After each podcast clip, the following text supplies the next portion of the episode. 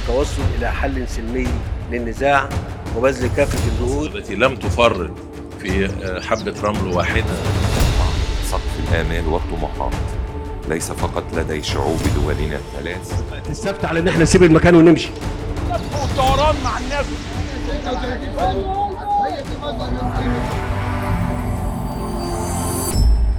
تفنيد نتتبع نتحرى نفند. أهلا بيكم في حلقة جديدة من بودكاست تفنيد. حلقتنا النهارده فيها حكاوي كتيرة ومشوقة. أولها اللي تم تداوله حوالين وجود دراسة بتثبت وجود لحم خنزير ولحم حمير داخل عينات لحوم تم سحبها من الأسواق المصرية. وهنكمل معاكم في موضوع اللحوم بس هنتكلم عن الاكتفاء الذاتي ونصيب الفرد سنويا من اللحوم وكمان هنتكلم عن الأسعار في الأسواق حاليا. ومن حكاوينا النهارده حكاية التصريح اللي أثار حالة من الجدل الكبير على ال social media بخصوص أول رائدة فضاء مصرية. وهنعرف معاكم حقيقة البيان الصادر من وكالة الفضاء المصرية.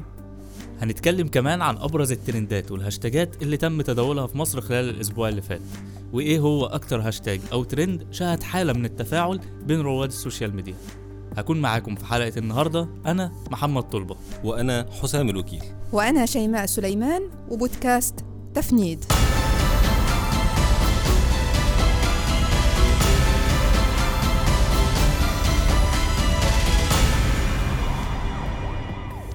رواد مواقع التواصل الاجتماعي تداولوا أخبار بخصوص احتواء اللحوم المجمدة على لحوم خنزير ولحوم حمير وقالوا إن مصدر المعلومات دي كان بحث صادر عن كلية الزراعة بجامعة القاهرة. وده خلى الدكتور محمد القرش المتحدث باسم وزارة الزراعة يطلع في مداخلة هاتفية على قناة العربية وينفي الكلام ده. وقال إن الوزارة لديها عمل بحثي والعمل البحثي بياخد عينات عشوائية والعينات دي لا تمثل الشارع المصري كله. وقال كمان إن كلية الزراعة بجامعة القاهرة نفت علاقتها بالبحث. وقال حتى وإن صحت هذه النتائج فنحن نتحدث عن أقل من 10% أو 15% هي اللي بيها نتائج سلبية. من خلال بحثنا اكتشفنا إن الأخبار بدأت في التداول على مواقع التواصل الاجتماعي بعد نشر موقع القاهرة 24 تقرير عن بحث قام به مجموعة أطباء من كلية الزراعة في جامعة القاهرة. وكشف البحث وفقا للموقع عن وجود لحوم مغشوشة في مجموعة من الأطعمة المجمدة. وتم التأكد من أن بعض العينات مخلوطة بلحوم حمير وخنزير دون أي إضافات أو خلط بلحم بقري. وصلنا كمان لتصريحات للدكتور عمرو مصطفى عميد كلية الزراعة السابق وأحد القائمين على البحث وأكد إن بالفعل في بحث بيتكلم في هذا الشأن وإن البحث تم في فترة عمادته لكلية الزراعة. ولكنه نفى إن يكون هو أو حد من أعضاء الفريق إن هم يقوموا بتسليم أي موقع أو جهة إعلامية نتائج البحث. وقال إن البحث قام على جمع 60 عينة من مختلف الأسواق سواء من السوبر ماركت أو الأسواق في المناطق الشعبية والباعة الجائلين. وخرجت نتائج البحث سلبية من كل العينات اللي تم سحبها من السوبر ماركت أو جهات معلومة المصدر. أما العينات الإيجابية فكلها من العينات اللي تم سحبها من الباعة الجائلين والجهات مجهولة المصدر. لكن برغم إن بالفعل في عينات فيها لحوم خنزير وحمير وغيره إلا إن شايف المشكلة الكبيرة يا حسام في الشائعة دي كانت هي مشكلة التهويل والتعميم. بتفق معاك بشكل كبير. التعميم مشكلة بيعاني منها كتير من مجتمعاتنا العربية واستفحلت مع انتشار ال social media. لكن ليه بنقول إن التعميم مشكلة؟ لأن التعميم ليه تصنيفين اتنين إما تعميم مخطط أو تعميم عشوائي. التعميم العشوائي بيكون ناتج عن مساحات من غياب المعرفة عن المجتمع وغياب الدور التوعوي وكذلك فقدان الجمهور الثقة في النخب والمؤسسات. زي مثلا لما الناس بتطلق أحكام فيها تعميم على مجال زي مجال كرة القدم فتلاقي ناس بتقول ما بقاش في كرة قدم في مصر. هل ده كلام سليم؟ ممكن نلاقي إن مصر فيها في العصر الحالي مثلا أكبر عدد من المحترفين في الخارج أو مؤشرات أخرى بتقول إن مجال كرة القدم رغم إن في إخفاقات لكن كمان في إنجازات. لكن بتلاقي إن فقدان الجمهور للثقة في المنظومة الرياضية بشكل عام بيخليه يطلق أحكام عامة عن المجال كله. نفس الفكرة لو اتكلمنا عن قطاع الأغذية. الناس ما تعرفش حقيقة جودة الأغذية في مصر حقيقة الرقابة عليها لكن بتلاقي الناس بتطلق أحكام عامة ضد شركات مؤسسات جهات رقابية بتشتغل في مجال الأغذية. حتى لو كانت المؤسسات دي بتطبق أعلى معايير الجودة. النوع التاني من التعميم وفي رأيي إن ده. الأخطر هو التعميم المخطط. وده برز دوره مع زيادة إقبال الناس على وسائل التواصل الاجتماعي. بنلاقي إن في منصات أو حسابات بتطلع حملات ممنهجة بتستخدم فيها أسلوب التعميم بهدف التضليل. زي مثلا اللي بيستخدم أسلوب التعميم عشان يقول إن أغلب الشعب المصري بيعاني من البطالة على الرغم من إن في إحصائيات رسمية ممكن تكون بتقول إن نسب البطالة بتنخفض وإن أغلب الناس اللي في قوة العمل بيشتغلوا سواء في النطاق الرسمي أو حتى في الاقتصاد الموازي. لكن هنا هو استخدم التعميم عشان هدف مضلل. أو بالعكس الحكومة بتطلع تصريحات فيها تعميم عن التقدم في الاقتصاد مثلا اعتمادا على مؤشر أو اتنين. في المقابل بنلاقي إن في مؤشرات أخرى في مجال الاقتصاد بتكشف الإشكاليات الحقيقية اللي بيواجهها الاقتصاد المصري. هنا الحكومة بتكون استخدمت وسائل إعلامها بشكل مخطط بهدف تمرير مفهوم في تعميم بشكل غير صحيح لتحسين صورتها أمام الناس. في كل الأحوال سواء كان التعميم ده مخطط أو عشوائي فهو خطر على الوعي العام للناس وعلى أحكامهم في القضايا والمجالات المختلفة زي كده إطلاق أحكام معممة على اللحوم بأنها كلها مغشوشة. لازم الجهات المسؤولة هنا تسأل نفسها سؤال مهم ليه الناس فقدت الثقة في المؤسسات الرقابية على الأغذية؟ هنا مش هيفوتني إن أنا اوجه التحية لفريقنا اللي اشتغل على التحقق المهم ده ومحتاجين نتكلم بشكل أعمق إيه الفرق ما بين اللحمة الصحيحة أو السليمة وما بين لحوم الكلاب والحمير. شيماء لو تقدري توضحي لمستمعينا الكرام إيه الفرق ما بين اللحمة دي واللحمة دي نقدر نفرق بينهم إزاي؟ خليني أقول لك يا حسام إن الدكتور أحمد حمدي مدير إدارة المجازر والتفتيش على اللحوم في محافظة سوهاج كتب منشور على صفحته الرسمية على فيسبوك وأوضح فيها مجموعة من الخطوات المهمة اللي ممكن من خلالها أي مواطن يقدر إن هو يتعرف على لحوم الحمير قبل الطهي بطريقة بسيطة جدا وسهلة. من العلامات دي أول علامة إن لحوم الحمير بتكون لونها أحمر داكن بني بيميل للزرقاء أو الأسوداد وده طبعا عكس لحوم الماشية اللي بتكون لونها أحمر وردي زهري. الخطوة الثانية بخصوص الدهن. الدهن في لحوم الحمير بيكون أصفر نحاسي ولا يتجمد ابدا. وشكله بيكون جيلاتيني أو هلامي أما الدهون في اللحوم البقرية بيكون لونه أصفر فاتح اللون ودهون لحوم الماشية بتكون لونها بيميل إلى الأبيض أما اللحوم الجاموسي بيميل إلى الإصفرار. خلونا نتكلم عن الخطوة الثالثة وهي بتكون خطوة مهمة جدا للي رايح يشتري أصلا لحوم من عند الجزار. لحوم الحمير بتتكون من 18 زوج من الأضلاع أما الماشية كالأبقار أو الجاموس بتكون فيها 13 زوج من الأضلاع. خطوة كمان الخطوة الرابعة وهي خطوة مهمة بتتعلق بالأضلاع. أضلاع لحوم الحمير بتكون رفيعة للغاية وليست سميكة زي الأبقار أو الجاموس ولون الضلع نفسه بيكون داكن. ولو تعرضت للهواء مع مرور الوقت بيتحول لونها لما يشبه لون الصدأ. خلونا ننتقل لخطوة مهمة جدا وهي ممكن تساعد كتير جدا من ربات البيوت في البيت. وهي استخدام السكين في اكتشاف نوع اللحم. نقدر إن إحنا نسخن سكينة ونضع نصل السكين في قطعة اللحم ولو اكتشفنا ريحة لحوم تشبه مثلا زي اسطبلات الخيول أو الحمير اذا اللحم هذا هو لحم حمير. أما لو قدرنا إن إحنا نشتم رائحة مقبولة من اللحم واذا هتكون لحوم عادية لحوم ماشيه أبقار أو جاموس. طبعا نتمنى ان الجهات الرقابية تشدد من الرقابة على الأسواق ولا يلجا أي مواطن لهذه الخطوات اللي ممكن تكون صعبة لبعض المواطنين. وبالتالي نتمنى السلامة للجميع ومحدش يتناول أي نوع من هذه اللحوم سواء حمير أو خنازير أو كلاب.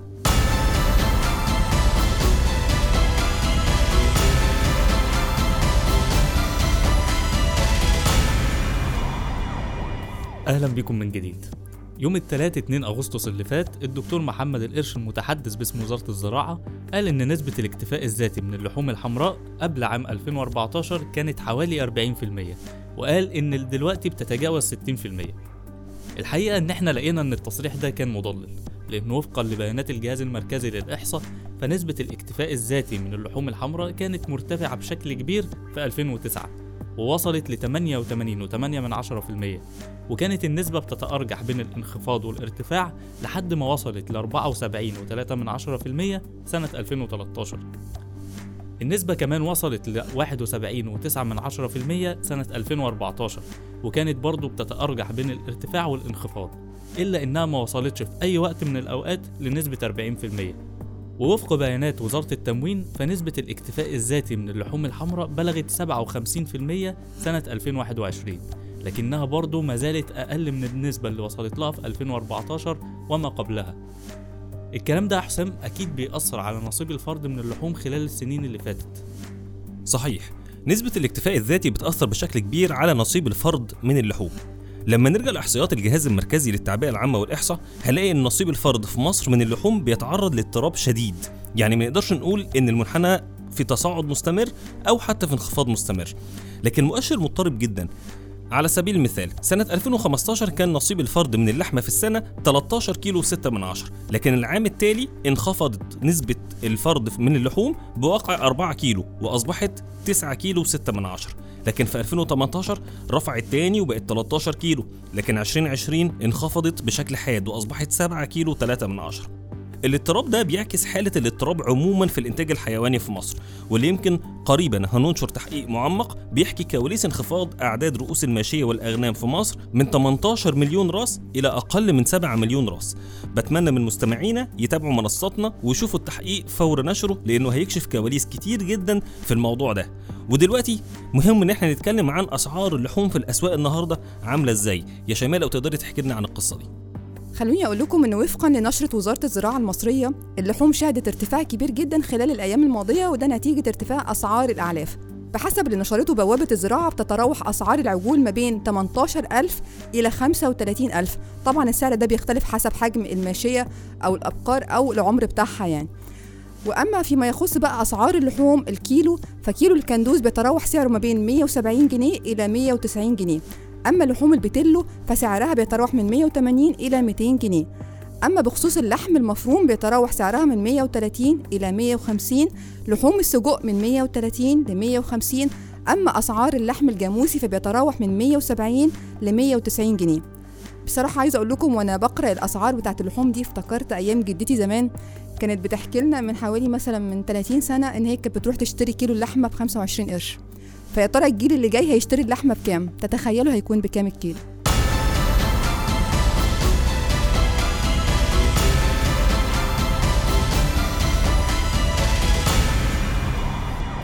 تحت عنوان وكالة الفضاء المصرية تبارك بكل فخر أول رائدة فضاء مصرية هنت وكالة الفضاء المصرية المهندسة سارة صبري كونها أول رائدة فضاء في مصر وده أثار حالة من الجدل بين رواد وسائل التواصل الاجتماعي ونتج عنه كتير من التعليقات والمنشورات اللي وجهت اللوم لوكالة الفضاء.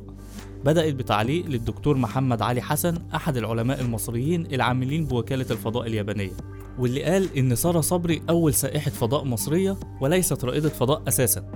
وقال إن مقعد سارة في الرحلة السياحية دفعت ثمنه منظمة الفضاء من أجل الإنسانية وإن الرحلة كلها على بعضها دقايق معدودة منها أقل من 3 دقايق بالقرب من خط كرمان. وباقي الدقايق ما بين الصعود بصاروخ وهبوط السياح بكبسولة معلقة بمظلات. وبعدها بدأ كتير من التعليقات والمنشورات اللي بتهاجم الوكالة لعدم مهنيتها في استخدام مصطلح رائد الفضاء. وده اللي خلانا نبحث في الموضوع ووقفنا على تعريف وكالة ناسا لرواد الفضاء. وقالت الوكالة إن مصطلح رائد فضاء مشتق من الكلمات اليونانية التي تعني بحار الفضاء. ويشير إلى جميع الذين تم إطلاقهم كأعضاء طاقم على متن مركبة فضائية متجهة إلى المدار وما بعده. وتم الاحتفاظ بمصطلح رائد فضاء كعنوان للذين تم اختيارهم للانضمام إلى فريق رواد الفضاء والذين يجعلون الإبحار في الفضاء مهنتهم المهنية. وفي 20 يوليو 2021 قامت إدارة الطيران الفيدرالية الأمريكية بتحديث تعريفها لرائد الفضاء. وحددت إدارة الطيران الفيدرالية ثلاث متطلبات رئيسية للأهلية لرواد الفضاء التجاريين وهما إنه يجب أن يتم توظيف أعضاء طاقم الإطلاق التجاري من قبل شركة حاصلة على شهادة إدارة الطيران الفيدرالية. وكمان يجب أن يصلوا إلى ارتفاع يزيد عن 50 ميل فوق سطح الأرض أثناء الطيران. وقالت كمان إنهم يجب أن يكونوا قد أظهروا أنشطة أثناء المهمة سواء كانت أساسية للسلامة العامة أو ساهمت في سلامة رحلات الفضاء البشرية. وفق القواعد دي فلا يحق للسائحين في الفضاء اللي بيدفعوا مقابل للرحلات إنهم يحصلوا على أجنحة رواد الفضاء. وهي نفس الحالة اللي بتمثلها سارة صبري وطاقم رحلتها التابعة لشركة بلو أورجن ولكن اللي أثار انتباهي في الموضوع ده يا حسام هو التناول الإعلامي المصري للحدث وخروجه عن سياقه. متفق معاك يا طلبة ودي مش أول حالة الإعلام يضخمها عن سياقها وأحيانا كان بيحصل تضخيم لحاجات ليس لها أصل زي اللي حصل قبل كده بخصوص جهاز القوات المسلحة اللي بيعالج من الإيدز وفيروس سي وعدد آخر من الأمراض وطلع في الآخر جهاز ليس له وجود. عموما الحكومات في أي دولة في العالم بتلجأ لمساحات التضخيم الإعلامي لما بتكون بتعاني من إشكاليات كبرى فبتحاول إنها تعمل عملية إلهاء للجمهور عن الإشكاليات الحقيقية اللي ممكن تسبب اضطراب سياسي أو أمني. وده من خلال إنها تصرف انتباه الجمهور لموضوعات أخرى أو إنجازات غير حقيقية أو تضخيم لأمور لا تعد إنجاز واقعي بهدف إشعار الجمهور العام بالنشوة وإن الدولة قادرة على الإنجاز. الأسلوب ده استخدمته حكومات كتير ومنها الحكومة المصرية نفسها في نكسة 67 لكن الإفراط في استخدام الأسلوب ده بيعمل انفصال بين الوعي الجمعي للناس وبين الواقع وده مش بيستمر كتير وبينتج عنه فقدان ثقة كامل من الجمهور في الحكومة وتصريحاتها وما يعرضه إعلامها. لذلك من المهم تفعيل كود أخلاقي حقيقي للنشر الإعلامي في البلدان المختلفة ويتم تقييم المحتوى وفقا لمعايير مهنية حقيقية وليس فقط تقييمها بعين الراقب السياسي. تعرفوا إن الجدل اللي حصل بسبب سارة صبري خلاني أرجع بالذاكرة والبحث لخبر نشرته صحيفة المصور المصرية؟ نشرت خبر في الستينات تحديدا سنة 1965 بعنوان سر يذاع لأول مرة سفينة فضاء مصرية. الخبر ده تم إطلاقه وقتها وفي حالة من الفرح ما بين كل الأوساط الإعلامية والسياسية. في فترة كانت بتشهد منافسة عالمية ما بين الولايات المتحدة الأمريكية والاتحاد السوفيتي لبناء سفن فضاء الغرض منها الهبوط فوق سطح القمر. بالطبع إن الخبر غير صحيح والسفينة لم تعود لحد الآن. الطريف إن الأخبار المضللة والخاطئة في مجال الفضاء كتيرة. يعني مثلا يوم 3 أغسطس 2019 انتشرت صورة على موقع التواصل الاجتماعي فيسبوك ادعى ناشروها إن هي بتظهر صورة الرئيس المصري عبد الفتاح السيسي على سطح القمر بيحملها شاب اسمه عمرو محمد. وكتبوا في المانشيت أو ال caption للصورة أول شاب مصري يصعد إلى الفضاء حاملا صورة السيسي. لكن في الحقيقة الصورة مركبة والشاب المذكور في في المنشور لم يصعد إلى القمر بل فاز في مسابقة YouTube Space Lab عام 2012 المثير إن المنشور نال أكثر من 1700 مشاركة بالإضافة طبعا إلى اللايكات وال share على كل وسائل التواصل الاجتماعي الأخرى. وبالرغم من تشكيك معظم المستخدمين في صحة الصورة قائلين إن هي معدلة لكن البعض تداولها من باب السخرية. ومن خلال البحث على موقع TinEye تبين ان فعلا إن الصورة عليها بعض التعديلات اللي بتظهر إن هي صورة Photoshop. ومن خلال البحث على محرك البحث جوجل واستخدام بعض الكلمات المفتاحية تبين إن صورة الشخص اللي قام بعملية التعديل أو الفوتوشوب اسمه أشرف سعد وهو اللي ركب صورة السيسي على الخوذة من باب السخرية. لذلك خلينا نأكد أن أخبار البحث العلمي وعلوم الفضاء وما إلى ذلك دايما بيصاحبها أخبار مضللة أو خاطئة بيطلقها بعض رواد مواقع التواصل الاجتماعي من باب السخرية وأحيانا من باب التضليل. لذلك محتاجين أن إحنا نراجع هذه المعلومات وندفع بها في جهة التصحيح.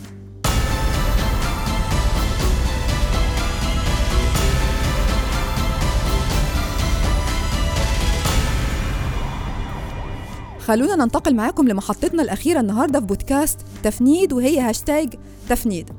فقرة الهاشتاجات إن شاء الله هتكون معانا في كل حلقة وهنتكلم فيها عن الترند الأكثر تداولا على منصات ال social media وتحديدا منصة تويتر.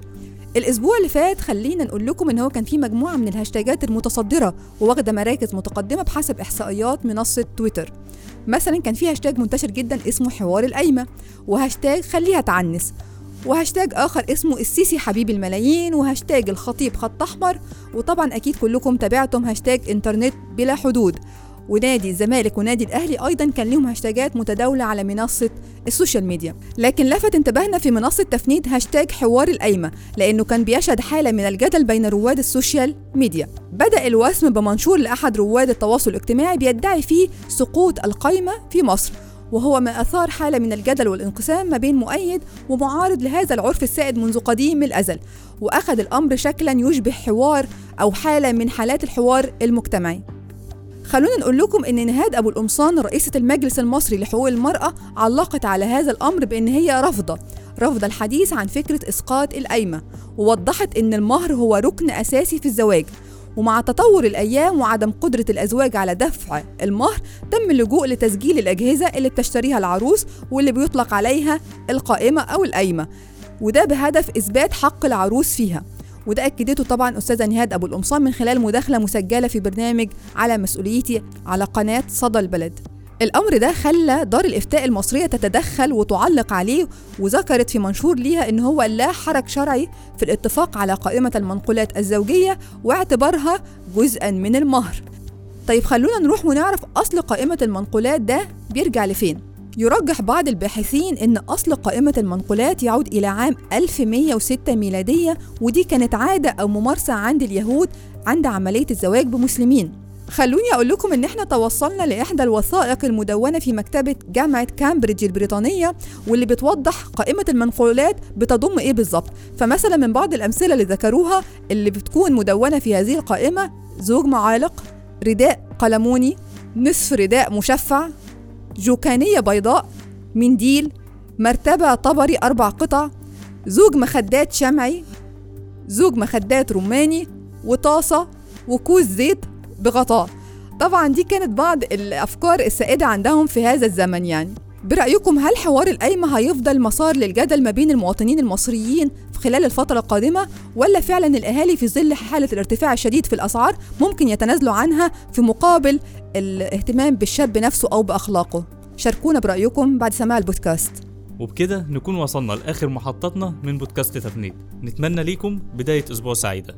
كنت معكم أنا محمد طلبة. وأنا حسام الوكيل. وأنا شيماء سليمان وبودكاست تفنيد.